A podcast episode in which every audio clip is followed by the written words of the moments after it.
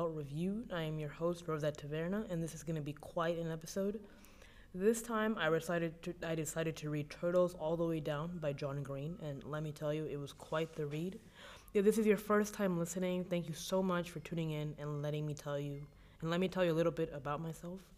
Ever since I was a kid, if you place some words in front of me, I would read them. I've gained so much from reading, and my goal is for people to understand how good reading is, whether you're reading a newspaper or a New York Times bestselling novel. There's something about laying down on your couch or bed and being transported into a new universe, a new setting, a new group of people. Now, this podcast is going to try and model that. Being a young adult, I am tuned towards young adult novels. The style of writing speaks to me, and when I write my own little thoughts, I often write it in that style. The style of writing has my own touch, of course. This podcast will focus on young adult novels that you may or not have heard of, and the books that I will read will be decided by you any book that you want me to read, if I can find it, I will read. There's a link in the description for a survey that you can fill out to let me know what book you like. And that's how the audience will be able to decide what to talk about.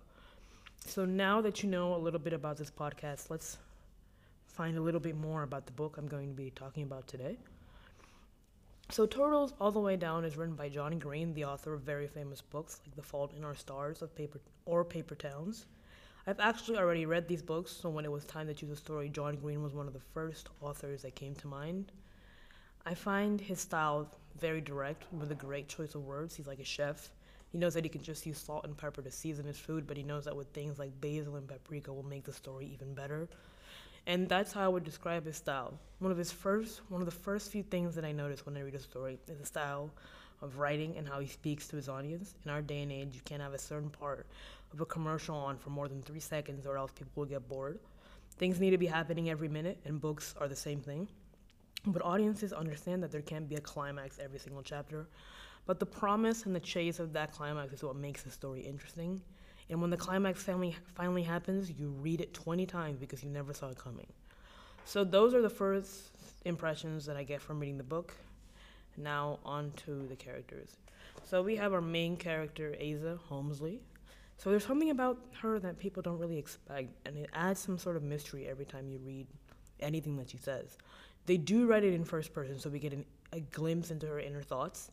It doesn't seem like the most interesting life, the life that she has, but the minute the search begins for the father of Davis Pickett, you understand more about not just some girl with with serious anxiety, but a friend and something else. I promise, zero spoilers. Read the book. She is by far my most favorite character, and sometimes I wish I could have my memory of this book wiped clean just so I can experience all the emotions as if it were the first time. She isn't the smartest person in the world, but she seems wise in a way that there's no point in trying to tell her that you're a little bit tired because she seems to know more than you do. In other words, she seems very perceptive and observant, even though she doesn't feel that way. It is true that tons of her thoughts are occupied by her anxiety of disease and infection, but when she's present, she's impressive. And After I read the book, I could immediately associate her with someone that I knew, and I pretty much do that every single time. I don't know if I'm the f- only one who does that, but maybe I am.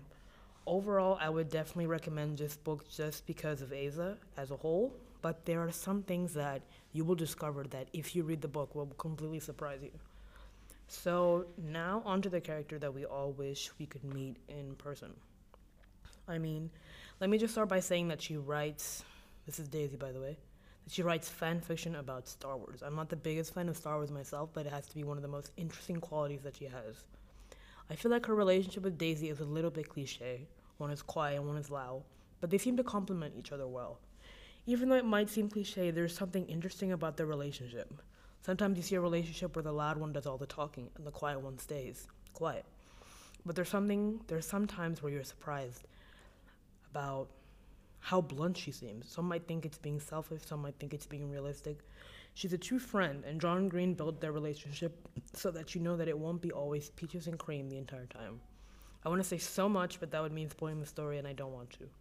Another thing about Daisy is her how her outlook on life. She does live from a lower class family, and Aza doesn't, so there's always that idea of they have different struggles between each other, and that makes the conflict even better and even more interesting. So now there's one last character that I want to talk about before we get to the rest. Davis Pickett. He is a son of the guy who disappeared. I feel like John Green made this character not to really showcase the search for the father. Obviously, the blurb says that they're looking for the search, they're looking for the father and everything. But I feel like that search was really just a kickstarter to the, everyone's relationship between each other and within themselves. The investigation does bring them together, but it makes them realize who they really are as people and their relationships with other people as well. I f- and now on to the themes, the most interesting part of the story. I feel like the themes in this story vary, but mental health is definitely one of the ones that stands out the most.